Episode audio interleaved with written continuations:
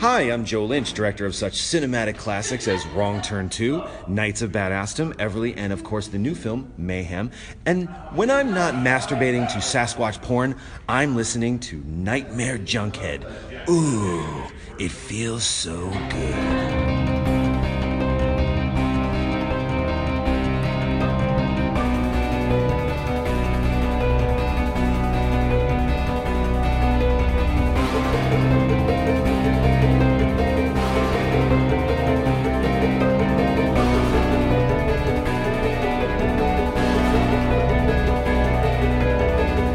In and out of your consciousness like a bad dream you can't wake from, this is the Nightmare Junkhead Podcast, a horror podcast that believes piercing a Capri Sun packet without damaging it is indeed resume worthy.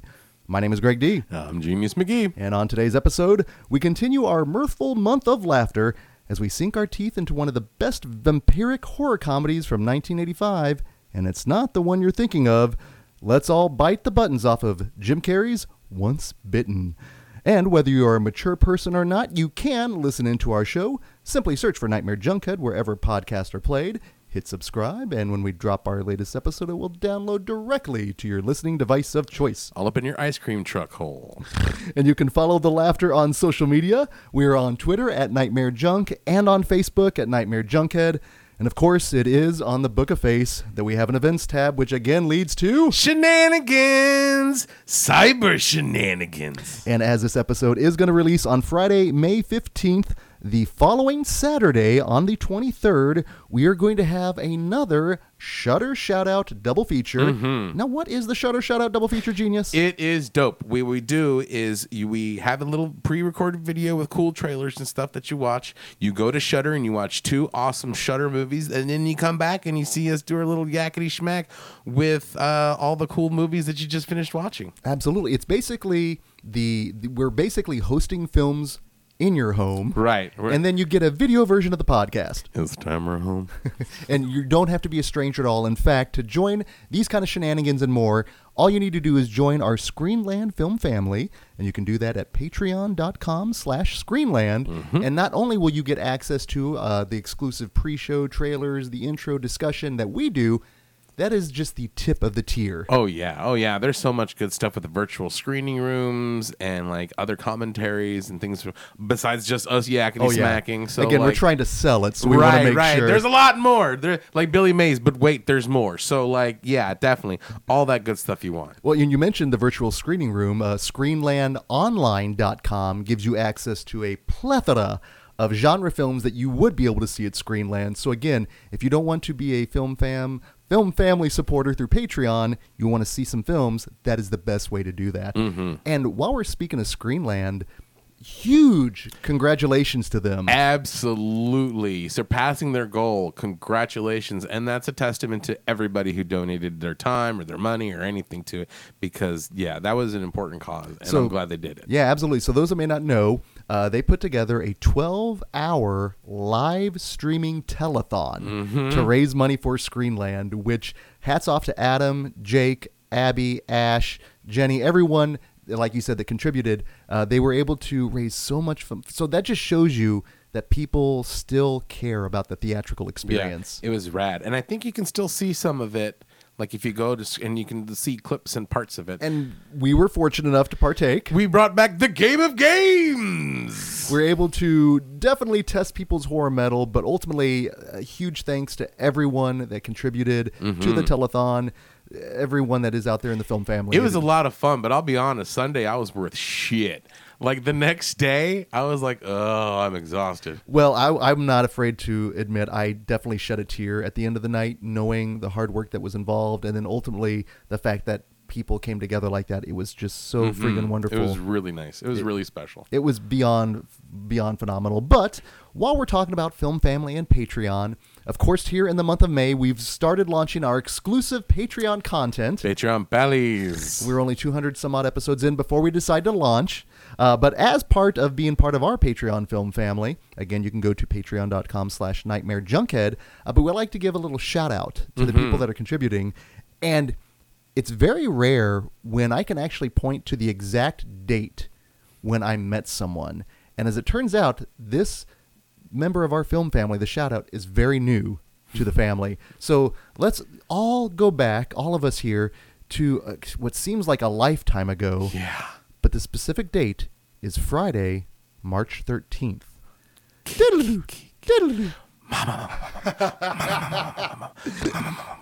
And we flash back. Number one, that was just beyond a wonderful weekend because I had the chance in the theater at Screenland mm-hmm. to see Friday the thirteenth, mm-hmm. um, Batman from nineteen eighty-nine, which... Oh, that like, would have been rad! That uh, would have been rad! The, the, the, the theater needed an enema. Um, the First Power yeah. that we did for Monday Mystery Movie Night, mm-hmm. and a little film called Swallow. Mm-hmm. Yeah. Yes, which if you're one of our Patreon pallies, you can hear what we have to say, uh, the divisive things we have to say. And actually, this person that we're going to give a shout out to should know exactly that because they're there. She was at that particular screen. So let us paint a picture here. You know us. We like to get there early, find a good spot in the back. Get ready for the previews. All the good stuff. Oh, yeah. And sure enough, another film nerd came in really early as well. And I'm there with my food. Now, if I remember right, if, uh, I believe Miss Emma talked to you initially, correct? I think because she recognized my You're, laugh. Yes, that's... I think because like I said something and was like, ha, ha, ha. And she goes, I know that laugh. And so we're indeed giving a Patreon pally shout out to Emma Kostopoulos. Mm-hmm. And it turns out we always say that it's so weird when we meet someone in the wild, so to right. speak. That we don't know. That's not the re- like the regular dirty dozen. We the, the ones we know. Yeah, the people that listen to our show. So mm-hmm. that's always surprising, and it was wonderful. Um, and so we were just like, of course, oh my God, thank you for listening. I can't wait to see this film. Um, and so you know, again, Emma is definitely going to be knowledgeable in terms of how she reacted ultimately. Yeah. Um, but another thing I want to kind of give her a shout out to is she's also a writer, and you can read a lot of her work over at nerd salad dot wordpress dot com. A uh, number of topics from like video games to movies. And she has a recent post that is all about, uh, she went through Screenland Online dot com and started viewing and reviewing a lot of the films that are on there. Awesome. Including uh, porno that I also, uh, yeah, we'll get to that as well. I saw that reaction, uh, which I had a chance to see here recently. I and missed it. I'm kicking myself too because I heard it. I would love it. It's right up your alley. Um, but ultimately, it's wonderful to see someone. So she's obviously giving and being a member of the Screenland film family. Yeah. And the Nightmare Junkhead film family. So, Emma, thank you so much for being part of that. Mm-hmm. Thank you for see, being there that last weekend when yeah. the screens went dark for the most part. Exactly. The nights went out in Georgia. Yeah, at Screenland, right? Yeah. It, we'll, we'll sing about it all the time. But if you would like a shout out here and get have, have access to extra content, just head on over to patreon dot com slash Nightmare Junkhead. Mm-hmm. Oh, my goodness, man. So much more housekeeping now that we do that, it, but it is well worth it. Absolutely. Trust us. Trust absolutely. Us. So we are continuing our month uh, of horror comedies mm-hmm. where we we need the laughter. I think we would all agree for the most part. Mm-hmm. And because you need a little bit of the giggles when you're in quarantine. The giggle mortis, absolutely. Yeah. Well, the first two films that we've talked about already, I don't think for the most part we would have to defend as horror comedies. Um, no. You mentioned a little bit on Hatchet two where you felt, eh, maybe or maybe not. But um, I think ultimately I kind of had to pull an audible here because I'm going to have to truly defend the film we're talking about here. Whether or not it is reprehensible morally, potentially, we'll get to that. The movie comes with a rating of A T A P. Another time. Another place. From the year of nineteen eighty-five, a controversial choice deserves a controversial guest, and we really couldn't find a controversial guest, so we found the next best thing, and quite honestly, whether or not she is at your film festival or she is just in a Skype window or a Zoom conference, you know it's the place to be, mm-hmm. right? And it's, you know, it's the front. It's always the front. Please welcome back to Nightmare Junkhead, our favorite blonde in front, Katie Glidewell. Hey, guys. How are, I'm hey, so sorry. The worst part of all of this is Katie is just waiting there patiently for us to get through all this. And she's just, uh, you are amazing. You have the patience of Cropsy. And we're over there. Overture, curtain lights. This is it. And for those that can't see this, Katie is truly in the spirit. And right before we started recording, I, I gave, it's, what you do now in the age of Skyping and uh, the, the quarantine is, you know, video or non-video options. And she's immediately like, shit, if I need video, I need a few seconds. And I was like, oh, I'm so sorry. But when she popped up, I felt like we were at a gala. Like, it was incredible. Can you describe your hat? I'm not going to say it's a McReady hat, but it's getting there. It's doing something for me. Uh, it's, I would say it's a hat very rem- reminiscent of American Horror Story Coven. Yes. I was realizing that when I was um, going somewhere, I'm like, oh, I'm looking very Coven in this hat right now. But once you said video, I did a Jane Jetson, threw on my other face and put on a different outfit. And it's like, all right, let's do this. Oh, yeah. Stop this crazy thing. No, I, I, I totally get the Coven thing because, like, you're totally the Supreme. So always the Supreme. Oh, that, you guys, I love you. Oh, uh, the love is returned. So before we start uh, talking the love that a mature people can handle, uh, where, where can our listeners find you out on social media? Please plug and promote away. Uh, the Blonde in Front on YouTube, my YouTube channel, Instagram, Facebook.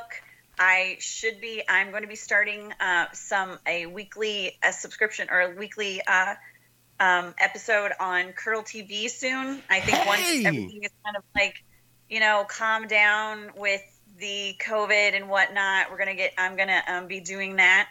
And yeah, I think that's it. Yeah. Oh, and World of Death. I just actually wrote, um, have uh, wrote reviews for two, uh, Uh, shorts on World of Death through Bloody Disgusting for Forever and Perish. So yeah, check those out. Very nice. Fantastic. I like to see that the word is getting out there ultimately. Um, now, as someone whose mainstay is the theatrical experience, being there, how are you dealing with the quarantine right now? I mean, are you, because I mean, you're still putting content out. Yeah, I'm still putting content out. It's not the same, uh, but you know, the one thing that's been, it's it's hard for me is the, you know, not seeing and meeting people at the festivals and getting that mm-hmm. crowd experience when people watch films for the first time, you know, conventions and just seeing my friends and stuff. So I'm doing whatever I can. Uh, you know, I did a post where it's like, hey, you know, raise your hand if you cried on a day that ends in day. And that was me. I did that. Uh, and, but... I, the one thing I am very, very glad about, I, you know, my little Nostradamus self, on March fifteenth, I went and saw Jojo Rabbit because it was still in the theater and mm. I wanted to see it in the theater. And I just made sure that's like, you know what, I'm going to spend some time here because I have a feeling that I'm not going to be spending some time here. So then I went and saw The Hunt and I saw, what else did, oh, Onward. So I saw three movies oh. in one day in the theater. That's and that's a I'm that's so a, glad I did. Yeah, that's a that's a cinematic journey. Oh my God! Because I was about to go and motion for you to tie your shoes there for Jojo Rabbit, which that of course just you know Niagara Falls, Frankie Junior But I also yeah. had a chance. I I was able to see The Hunt. I probably two days before that as well, um, which. I had a blast with it, quite honestly. So did I. So did I. And it actually, I'm very upset that they put the delay on it for so long. For when you end up seeing it, it's like, really? I mean... We've all seen, you know, man is the most dangerous game. We've all been there. And I actually like the fact that, not necessarily a spoiler alert, but the fact that there's a lot of uh, Jay and Silent Bob Strikes Back in this film that I think they might... It's it's and that doesn't give anything away, but it does add like, oh, that's kind of legit. You had my curiosity. Now you no, you have my attention. Now you have my curiosity. And then you ended everything with Onward, which were you the tears? I didn't have the tears as much because I kind of figured. I honestly sort of. Uh, I felt like there was way more foreshadowing for a Pixar film. Although, you know what, what kind of gave me the tears is Soul. There's, uh, there was a trailer for Soul that's coming out that looks absolutely beautiful. that it's like, well, you might as well just give uh, Kleenex out, like, you know, with the ticket. Because come on, Pixar, you bastards that tug at my heart and make oh. me bawl like a baby at these children's films. Damn you. Damn you, animation. It's like they hired the old school writers from the Hallmark commercials. Not the movies, the commercials, the ones that just like, let's just make you cry as hard as you can. And so like, yeah, well, they're good that way. They have those little thirty second snippets and they're just surgeons. I mean, it's the same way in Up. The fact that that first yeah. the first five minutes of that film oh god is just tragic. Yeah, it is. You want to talk about tragic? Let's talk about that first time I saw that that I had no clue what it was about. And my sister told me, it's like, yeah, I heard people cry at this. I'm like, that's stupid. This is a cartoon. What are you talking about? And my nephew was four, and my other nephew, or three, and my other nephew was like a baby. Yeah, that's really embarrassing when you're bawling your eyes out in front of toddlers and they're looking at you like, what the F is going on? Right? What is wrong with this adult woman that I love that this is a cartoon? I don't get it. You're supposed to model behavior for them, Katie. Come on now. Do as I say, not as I do. Don't look at me. Don't look at me. Right? Don't you look at me. Like pulling like, like a, a Frank, Frank Booth. Yeah. Like a, like a Pixar's yeah. Frank Booth. Well, and you know what the thing? Don't look at me. What kills me though is at the very end when he opens up the book and he expects it to be blank, and then she filled it with just the mundane things. But it was the mundane things that made everything. And oh my god, I started crying even harder yeah. at that point. It's a cry oh. sandwich, man. It is. Well, um, hopefully, ideally, the reason we watch horror comedies is to laugh. Is to not. Exactly. Which leads us back to the year of nineteen eighty-five. And if you look at eighty-five, it is just a wealth a, of riches, man. Outside of even vampire films, yeah. we've got everything from Silver Bullet, uh-huh. which we're all huge fans of. We've got Friday the thirteenth, Part five. Yeah. Uh, we've Roy. got always a little bit of love for Roy. But in the world of vampires, we have two of like the all-timers. Uh, we've got Tom Holland's Fright Night. For real. For real. Yeah. I will. I don't know if we should do our gush fest now for Chris Sarandon or. I, don't, yeah, I know. I don't think the internet can handle that. We'll shut it down. That's a lot. That's a lot. Oh, really? But then we also have from Tobey Hooper, Life Force. Yes. Which is another one, Katie, as well. I, and that's why you were definitely one of our people, because. Oh my God. If you say Life Force and it causes a reaction like that, yes. then you know that you're like, yes, you you are you were right on, spot on. When Life Force gives you the vapors, you're yeah. one of us. But every day's a Matilda May Day. In nineteen eighty-five, we yeah. Now I'm not going to get creeps of nostalgia here, but have you seen her just as recently? She still looks amazing. No. Yeah. I mean, let me let me tell you, as a female, I I who is very much I like am a very uh, you know like the like the guys and stuff, but as a female, that that is a woman that could flip me in a heartbeat. I mean, and also, and also, it's like, damn, how do I, I, how do? It's like as a young child watching that, I'm like, can I look like that down there? Like, what's going on? Like, is this gonna happen? No. How do I make that happen? I want to look like that, mommy. And I was like, no, it's not gonna happen, sweetie. Oh man. I never thought of the body dysmorphia issues that could come from that, because I was kind of in the same boat where I was like, man, I wish I could look like that too, but for totally different reasons, of course. I was in a totally different world too. I was like, hey, I'm on to be a vampire. But that is a roundabout way of saying nineteen eighty-five gave us two a of the, lot of vampire sex and two of the all-time sexy vampire flicks, which leads us to the film we're talking about and ultimately one of the rare P G thirteen films that we really talk here on the show, mm-hmm. and it's the lost vampire film from nineteen eighty-five. We're talking Once Bitten. Once bitten. There we go. Once bitten. Hard bodies. Stop it. Stop it. You're not making that a thing, damn it.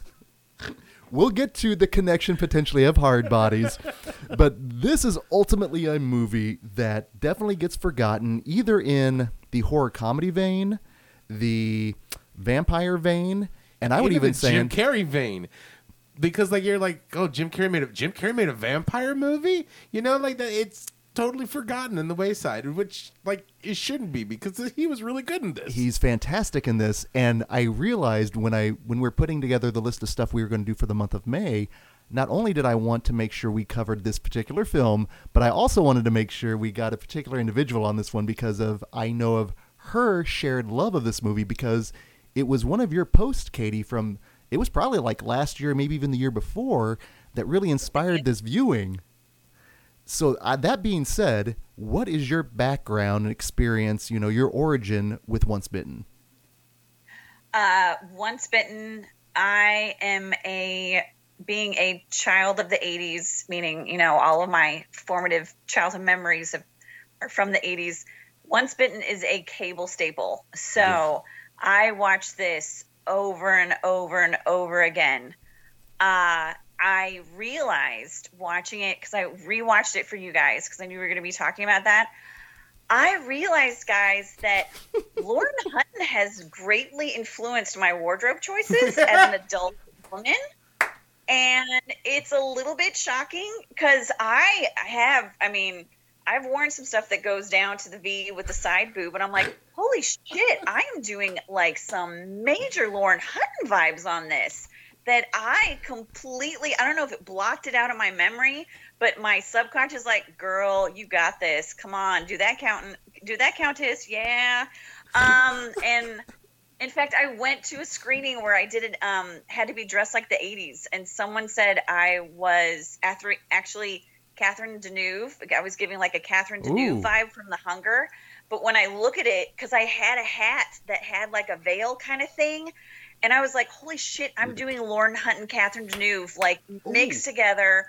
Oh, wow. I oh. can go to more stories because you... I'm loving that. Um, one, Jim Carrey. This is one of the, it's, I totally remember Jim Carrey from this. Like, I know when people don't remember this, before In Living Color, before Earth Girls Are Easy, yes. mm-hmm. before Jim Carrey be- became Jim Carrey, um, you can hear those Canadian roots, and he's like, I'm sorry, I'm sorry, he didn't mean I'm sorry. um, but I love, yeah, I love Jim Carrey. Karen Kopins, who plays his girlfriend, mm. she's gorgeous. Um, I'm actually more upset. I mean, I don't feel like she, the roles that she played in films after this, like she was in, I remember her in Troop Beverly Hills because she played Craig T. Nelson's girlfriend and was on the phone twenty-four seven or like away. I don't think she had a single line in that film.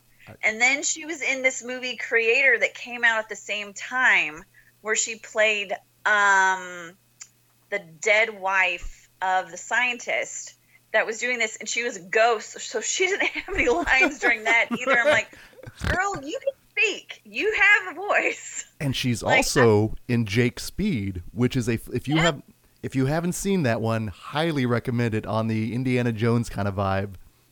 I haven't seen Jake Speed. I figured it was like an Indiana Jones, kind of like the Richard Chamberlain when he did that thing with Sharon Stone kind of deal.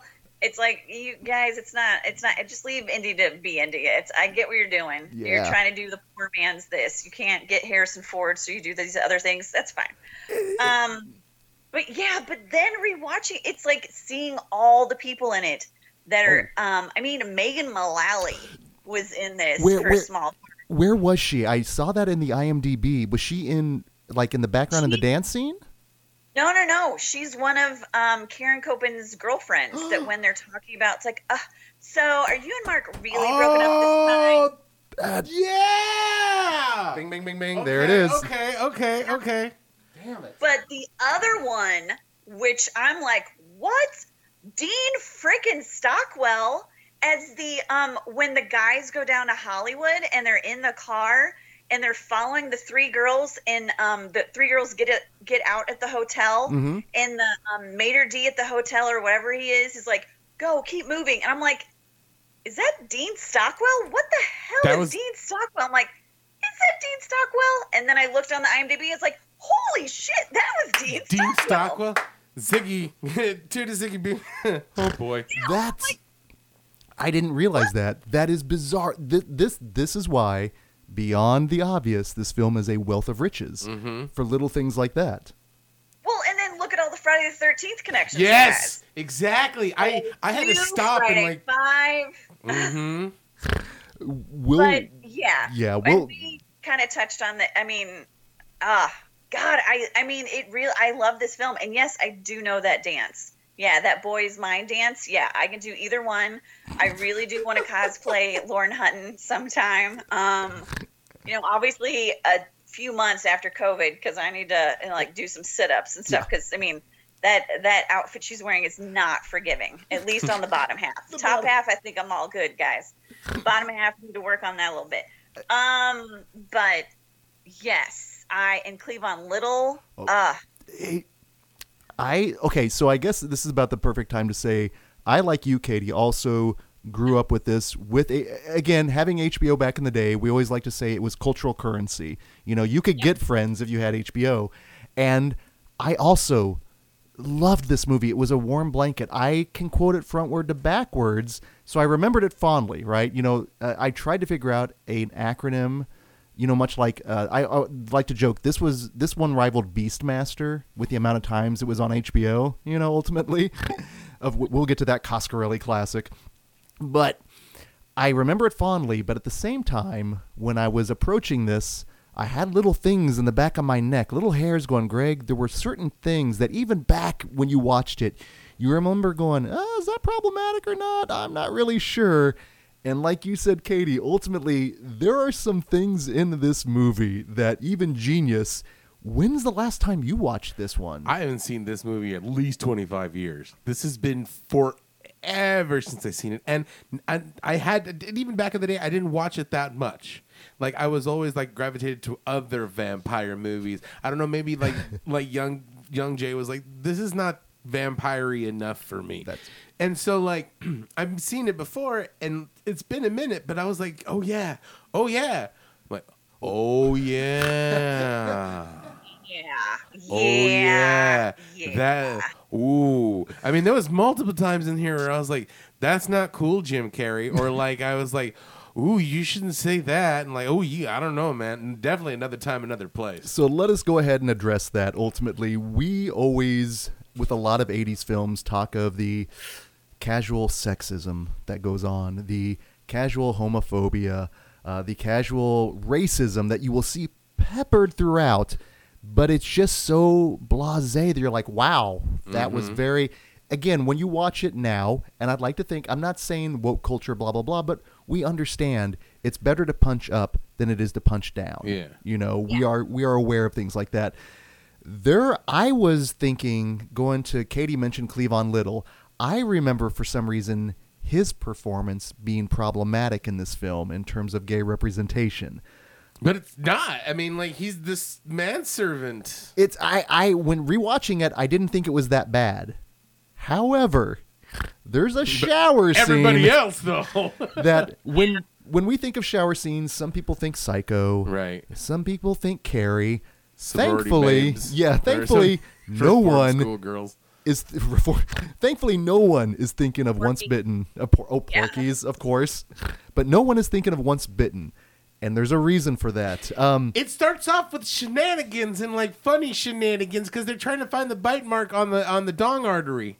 All shower shenanigans start that way, genius, innocently. Yeah. It- I don't know if innocent and shower shenanigans can be in the same sentence, but I mean, it started like, you know, oh, here comes something goofy, and sure enough, something goofy happened, you know, and like, oh, oh, I wonder if this is going to be misconstrued as something else. Yep. Okay, cool. How are they going to handle this in not the right way? That, that's in that's the answer. Not the right way whatsoever. Yeah. How did you react to this rewatching this, Katie? Because we we even before we started recording, we all kind of addressed it.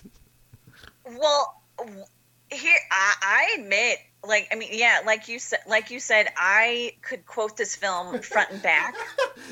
Why? I, I mean, I think my, again with my subconscious, yep. had blacked out that part redacted so far that when I was rewatching it, and that it's like I was actually doing something while it w- I was um, rewatching it. It was on the background because I was like, okay, this is the shower scene. Yeah, they're doing this.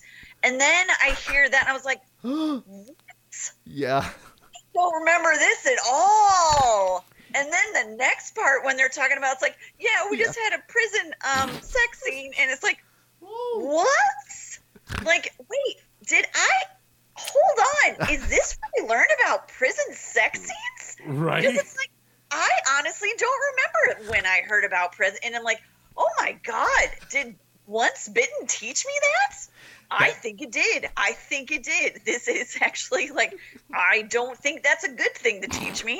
Like, see, wow. that, that's true. I, I thought I always thought my uh, the, what introduction was Blood In, Blood Out, but or American Me, but might have been the uh, Once Bitten, because it sure is. It's almost like um, Half Baked when he's like with Nasty Nate, and then like boom, boom, boom, boom, boom, the soap drops, and then you're like shenanigans, like you know. Oh, no. So let's talk the F-bomb in the room here. And, the multiple. And we're not talking about the word fuck, which is dropped yeah. the, at the very end. It is a P G thirteen film, so they're the allowed one. By the girl who never has lines. But yeah, exactly. She has yeah. the one line that's like, fuck you. Well, she gives a great line reading there. But yeah, no, we get the uh, that particular one that you get in the Monster Squad that was just thrown around so casually that I lost count after about seven of them. Just repeated over. It, yeah, it's at least twelve to twenty, I think. It, it like, is... honestly, it was shocking to me how every single one of the people in there said it that were in um, in the um, locker room. And then the guy said it. And then they kept, it's like, it's, oh my gosh, mm-hmm. it just keeps going. Please stop. It became that, you know, we always joke about the Simpsons rake gag. Yeah. This one, it's it wasn't funny to begin with. It, but it stopped on the not funny rather than the funny or absurd. It's like a it clown just... that's pulling out all these scarves of like uh, like hate epithets, you know, and it's just like no, no, yeah, no, stop, stop. This wasn't what I paid for. It was shocking then. It was kind of shocking now. But like I said, in eighty-five though, we really didn't. I'm not going to say we didn't know any better. It was played for laughs. Yeah, that's the thing. It was played yeah. for laughs, and like. I'm glad we have advanced as yes. a society. You know what I'm yeah. saying? Because like up into like the shower scene shenanigans, okay, ha ha ha. But then like once that happened, it stopped being funny and started getting real. And like, you know, I mean real mean. So like it was like, oh, okay. But then it kept going on the next scene. And so you're like, okay. Yeah. All right. Okay. Then finally like it just kind of dropped and faded away. But then you're at still you're just like, ooh, let's let, let's get back into the laughs. It, it kind of, I'm not going to say it leaves a nasty taste in your mouth because these are our protagonists. These are our heroes of the piece. Again, in eighty-five, and we talked a little bit about genius, but the reason I think I have to ultimately defend this film, not only for the shower scene ultimately, but the fact that we were talking about you, can, Shaun of the Dead and Hatchet two are easily identified as horror comedies. Mm-hmm. I think with Once Bitten, you probably wouldn't find this in the horror section. You'd find I, this in the comedy section. I think you truly would find it in the comedy section, which is why... Hatchet, Hatchet was more horror yes. comedy. This is more comedy horror. Which why is why I ultimately... I don't think I have to defend it because there are enough horrific elements beyond the shower scene, as it turns out. Yeah. Um, but I want to go into, Katie, just in terms of... Uh, where do, uh, let's talk about Cleavon Little and his performance. I always, when I grew up with him, I always loved the, the, the character made me laugh. The the whole line, the, his, his line delivery of, ooh, rough trade, after being asked if he wants his crotch burned, it made me laugh in nineteen eighty-five, and damn it, it made me laugh in two thousand twenty. Mm-hmm. So let me throw this out to you all. Is his performance problematic? I will go first on this. Um, yeah. I don't know if I can, like, fully say, because I'm... Perspective. Yeah, perspective. But at the same time, I don't think so. He was a well-realized character.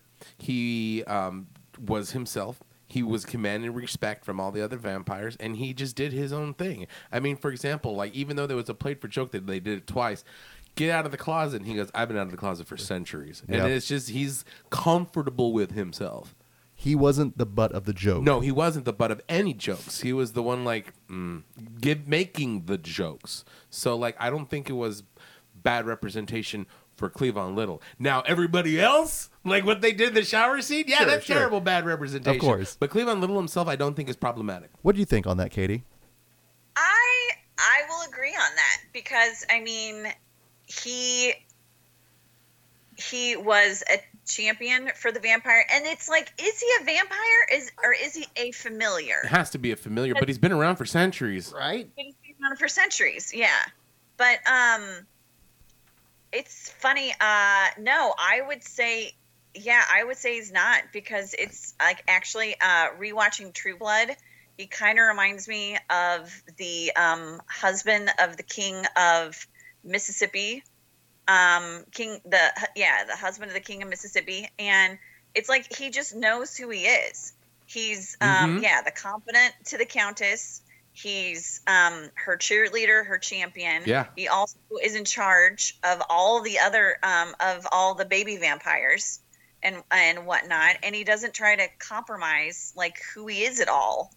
Uh, so no, I guess no, I would not call him um, problematic. I just thought he was amazing, and it's like I um, wanted him to be like I don't know my butler, my confidant. And just the way it's like, how does my hair look like? Like freshly spun wheat. It's like, can you just come to my house and help put makeup on me? Like, like I just like you. I really like that bit because you think about the fact that she can't look, in, look a mirror, in the mirror. So you would have to have someone put your own makeup on. There are little bits to the vampire lore that they added that I really liked, that little bit.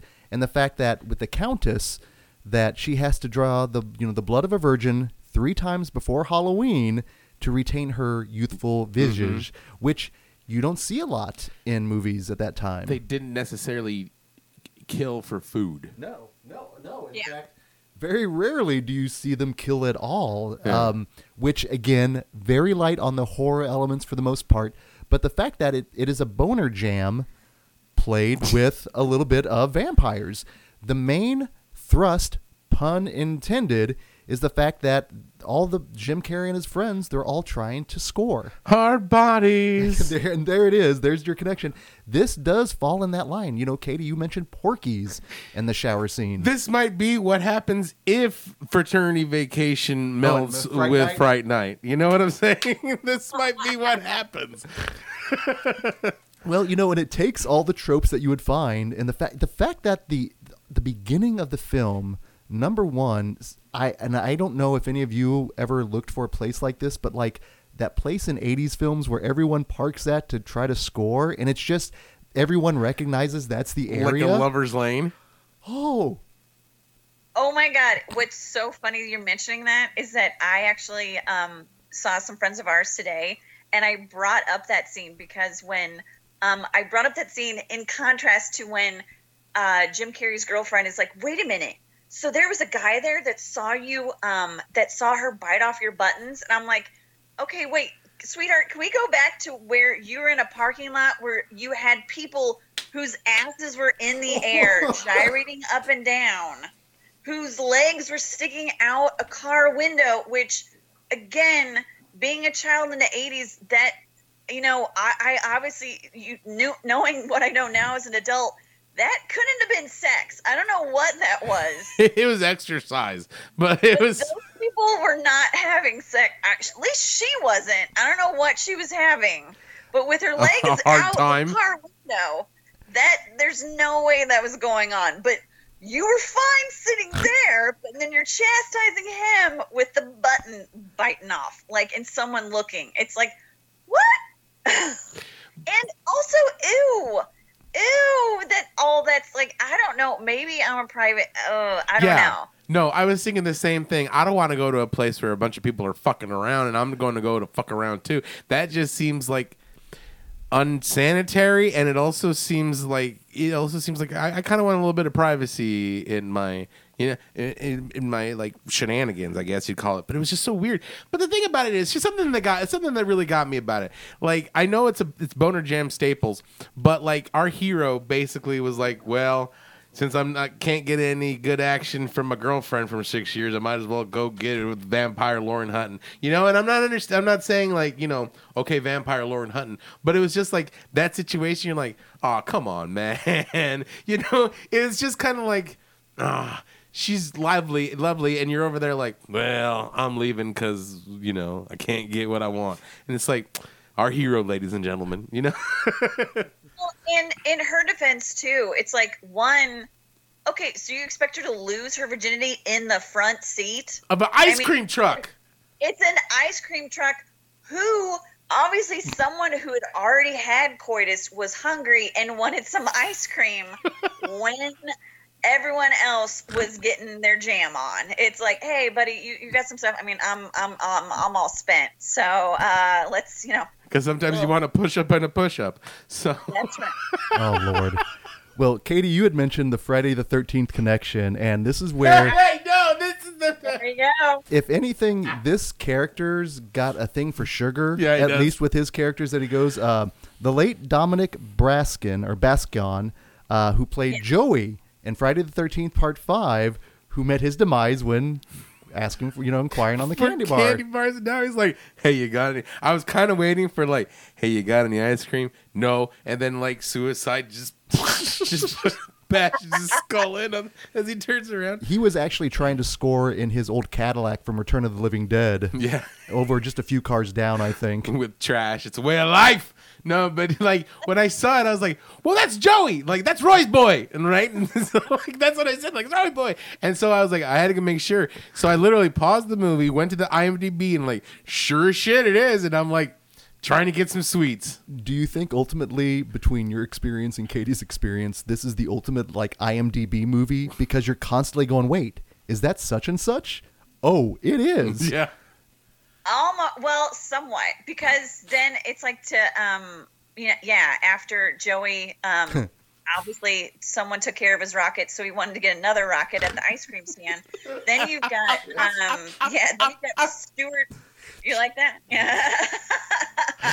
Then you've got Stuart, um, Stuart, Stuart Charno, yes. Who's in Friday the thirteenth Part two, yes. Who mm-hmm. played um, Ted in that, who was one of the vampires, and I was like, holy crap. And then it's like when I was looking more, it's maybe it is my I M D B because then you got Jeb Stuart Adams, who's in um, Flowers in the Attic with Christy Swanson, who was the World War Yep, who was the World War One vampire. Oh my God! Get out of town. Yeah, he played. Yeah, it's a rogues gallery, and I was like, I know that j- gangly ginger. And so- yeah. Well, he also famously shows up in Just One of the Guys. Yep. And yep. That's what I love is there are some of those those guys, those gals within genre that just float and they work so perfectly because, you know, he's actually one of the few counselors to survive a Friday the thirteenth film. So I'd like to yeah. think he got his start in Just One of the Guys, went to camp, and then ultimately somehow got vamped out at a, uh, you know, Civil War reenactment potentially. Well, he just got drunk. He just he got yeah. drunk. He didn't even go back. It's like, I don't know how many counselors were still at the bar just getting wasted. And Friday too, and they didn't go back. It's like, well, let's just get drunk. Woo! But about the vampires, their little stable of vampires, I really, it wasn't totally needed. It wasn't necessary, but they gave them all little backstories with their dress and their coffins. And I really appreciated that because the whole scene of them in there, two things in that whole white room with all their coffins. I was expecting two things. One, I was waiting to look at their coffins and see what was going on. And two, I was waiting for Michelle Johnson to come in, like and like spot, pop bottles basically, and like waxworks and shit. And I was like waiting because I was like vampires, white room, coffins, yeah. Right? But no. But I really appreciate like I was like looking and looking at the coffins because the Civil War had had a Civil War coffin with yep. the Johnny Reb yep. and all that stuff, and the World War Two had like Andrew. Sister pictures and shit in it, and I was like, you know, that's a nice touch. That's a really nice touch to give those little like goofy vampires their own backstory. It it works. She's got her crew, and the fact that they talk about the importance of her retaining her youth and vitality is so she can protect them. Because he had mentions a few times, you lose her protection, which I love the fact that maybe, and as they show in you know L A Hollywood in the eighties, being a vampire is tough. Yeah, ultimately. Um. bottom line, is this a funny film? Let me throw that out to you guys. D- do you find yourself laughing? We've talked about the cringe moments. We've talked about some of the horror elements. Is this a funny film? I think so, yes. Um, is it a sexist film? Yes. Is it a majorly misogynistic film? Yes.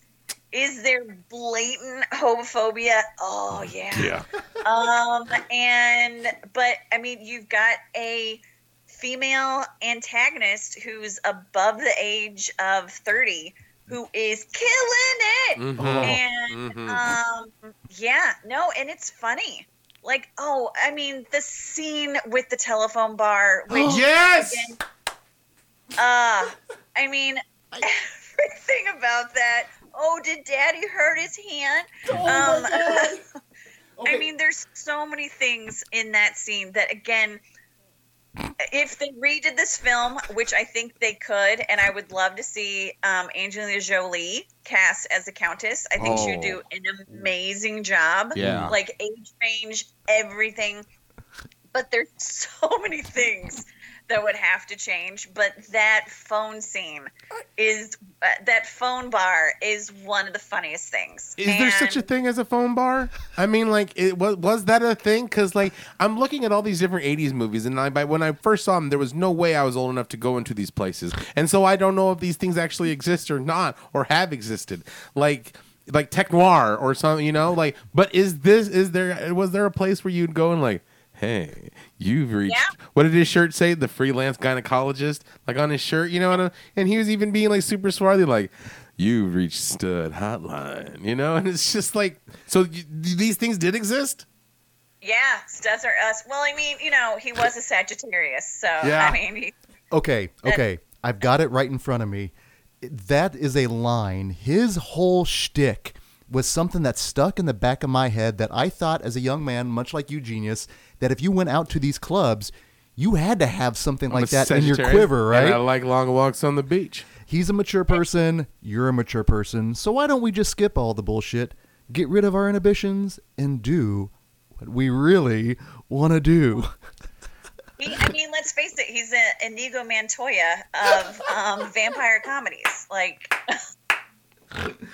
It's, I, much like you, Genius, I was obsessed with finding a bar like that, with having a pickup line. But the decor in that bar, there is a ridiculously oversized phone that is sitting yes. back there. It looks like Xanadu. It, lo- it looks like when, the, when now that they are there. I, whoever the production designer on this film needs to be recommended commended because I want to visit that place. Mm-hmm. I want to be able to go with you all and be able to call people. There's welcome to the Hot Booty Hotline. Oh. Press one for hot booty. Press two if your booty is hot. See, see, Genius already has his the arrow in his quiver. Like, you were made for this kind of a bar. Um, the fact that. Ultimately, and again, here comes your another time, another place warning, and the casual transphobia potentially. Can we? Oh yeah, okay. oh, yeah. That that that was definitely another one. That I was like, oh man, because he's like, nope, and then he gets up, and I'm like, uh. But again, it would be handled differently.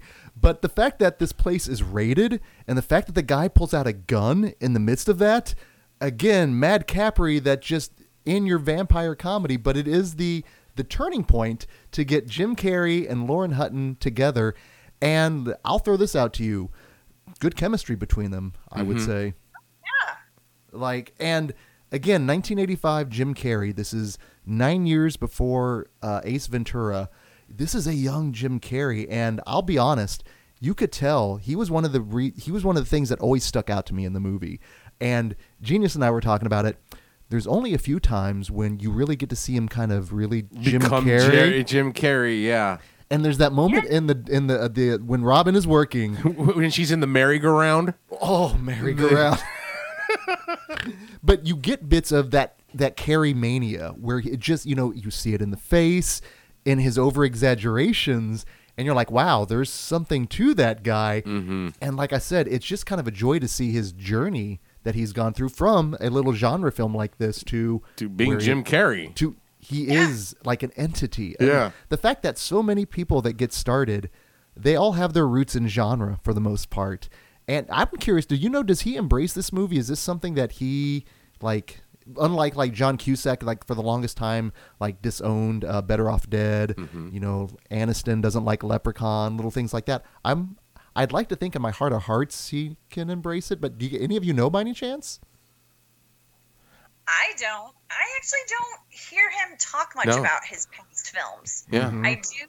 I feel like I hear him talk more about In Living Color than um, any of his um, past films. Like, I honestly don't recall him talking about, like, Earth Girls Are Easy or this. Um, even he was in a, a T V show uh, with Lori Loughlin where they played brother and sister that – where he was had a dramatic role, and he was really good in that. Again, huh. I think this was before In Living Color, like doing yeah. time on something Drive. Um, I forget, it was late eighties, like maybe ninety or something.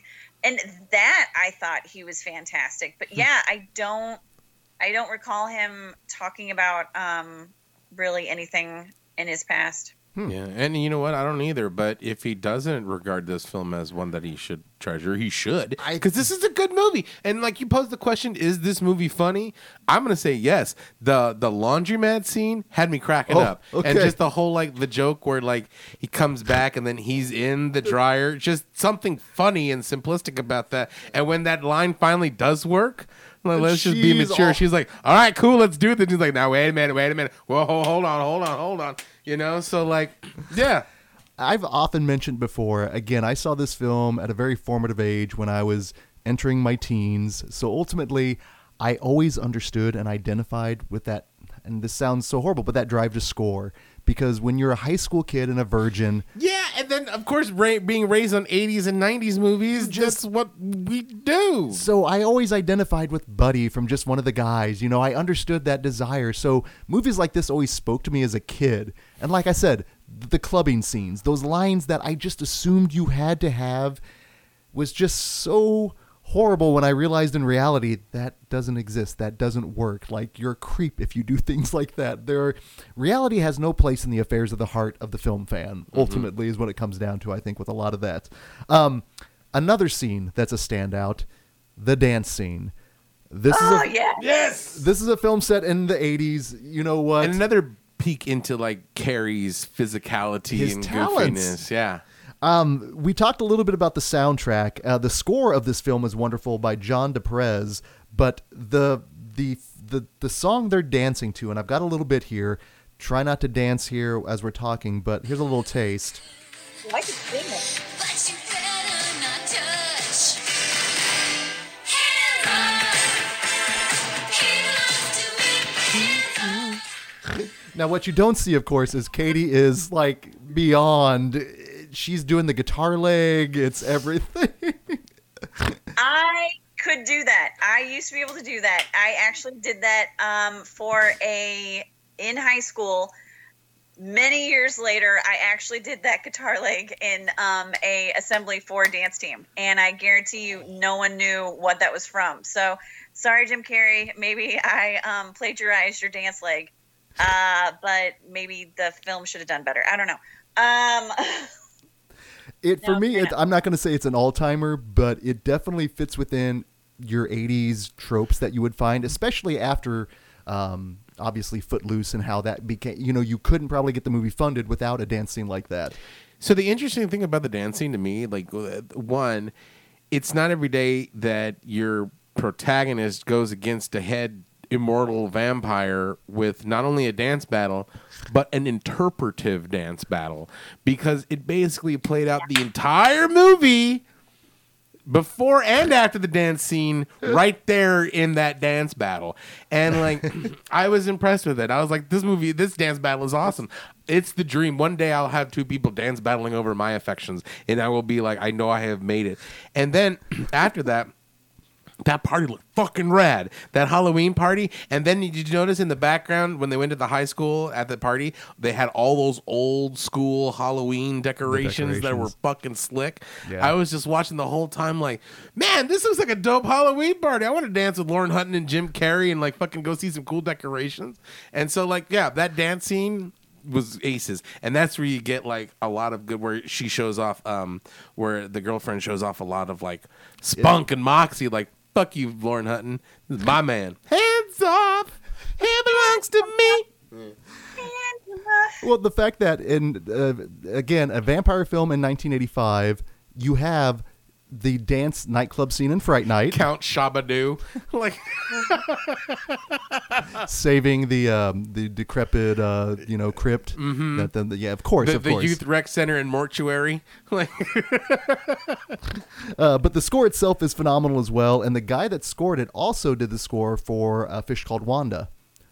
Which oh, is, nice. Yes, which is another one of those that I can instantly hear, but I think it adds a little bit of elegance to it, much like how uh, Brad Fidel did with Fright Night. And I think these two films would pair really interestingly as a double feature, where you have more of a chaste film mm-hmm. that would be maybe even gateway horror potentially, and then transition into more adult horror with yeah. Fright Night.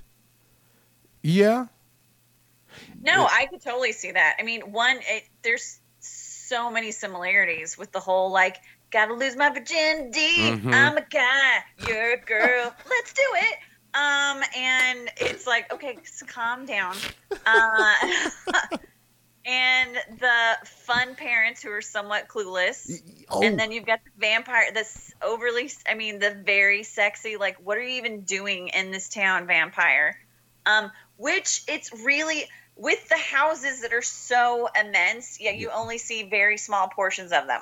Especially in this film, it's like it's more the underground. But one of the things um, noticing when I was um, watching it, when um, Mark goes to the Countess's house and he walks in, I'm like, I don't know where this is. You just showed like Something. a giant duplex of a house that was a mansion, and you're in this like teeny tiny little apartment place with this little bar. It's like, where's this mansion, girl? Where's this mansion? Um, but no, I could totally see this being a great pairing. Uh, yeah, and with the, although I do like the Countess's familiar more than um, Jerry Dandridge's. Oh, um, we we don't we don't knock uh, Billy Billy there there. That's just. But G- one one thing, yeah, no, oh, Billy. But like one thing you do when you brought up about the house, like I thought they played some of the vampire tropes really nice because she totally lives in a castle, like the the outside and that that big, like you said, the mansion, and inside it was all big and like a, a castle, like Castle Von eighties, you know, because yeah. like everything was super eighties. Even and even uh, Cleavon Little mentioned it. He goes like, well, they're like, why does he get this new deluxe coffin and we still got it? Like, it's the eighties, please. His his delivery of chicken mac nuggets, chicken mac nuggets. Yeah. We're going to suburbia. Suburbia. Disdain suburbanite. Suburbanite. Yes, another tied a ninety class of nineteen eighty-four. It's gonna forever haunt us, I'm afraid. Um. The the fact that Jim Carrey's transformation throughout, I like the fact that we initially, his whole thing is he likes well-done meat, has to be burned, to the fact that we get the extra rare egg burger, which I think we should all incorporate into our breakfast routine and oh, rotation. Good morning burgers are delicious, dude.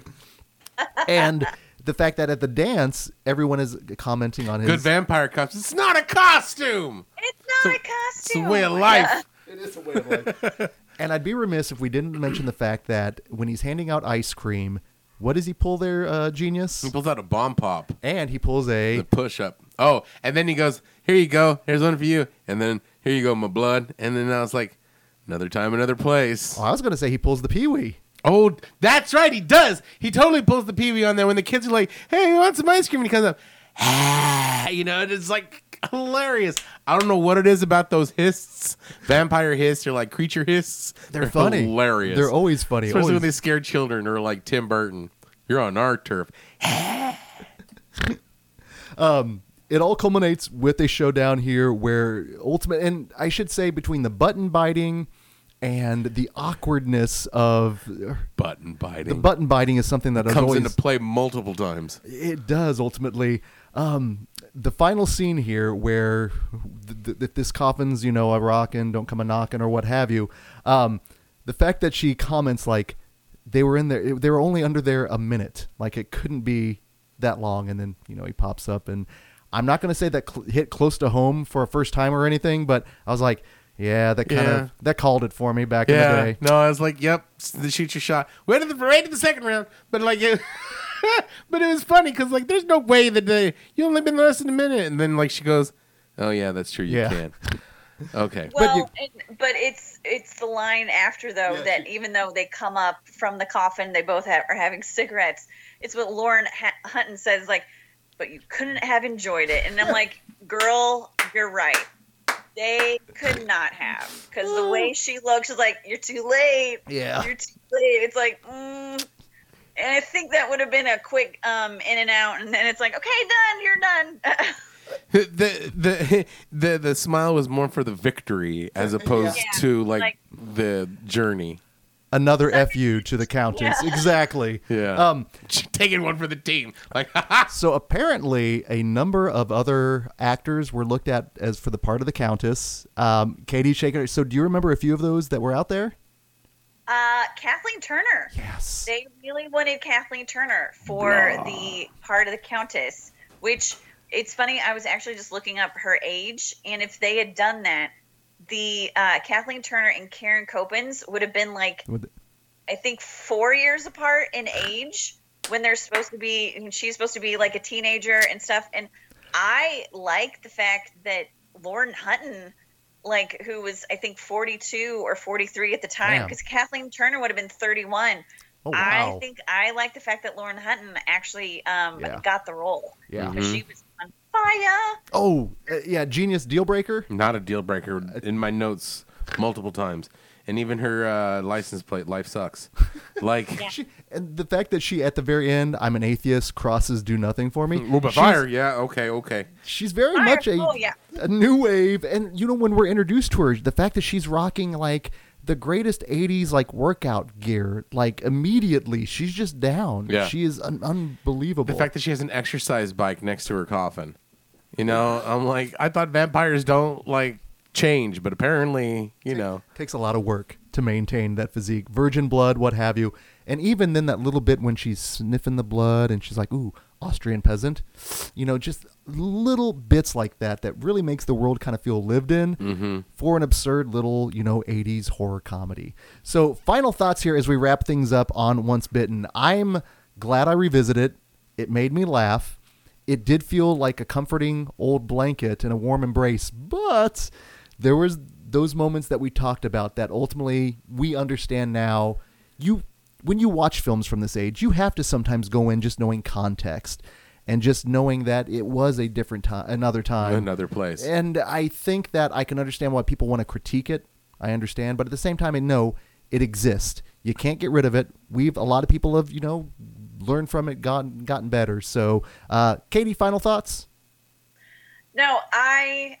I love Once Bitten. I definitely, uh, it, you know, like I, I think all films from the eighties, I need to rewatch it before I let children that I know watch it. Just it's like, because there are definitely parts that you don't remember. And I mean, I remember stuff from Goonies. Like I don't remember them saying shit that much yeah, because yeah. it just went over my head and stuff like that.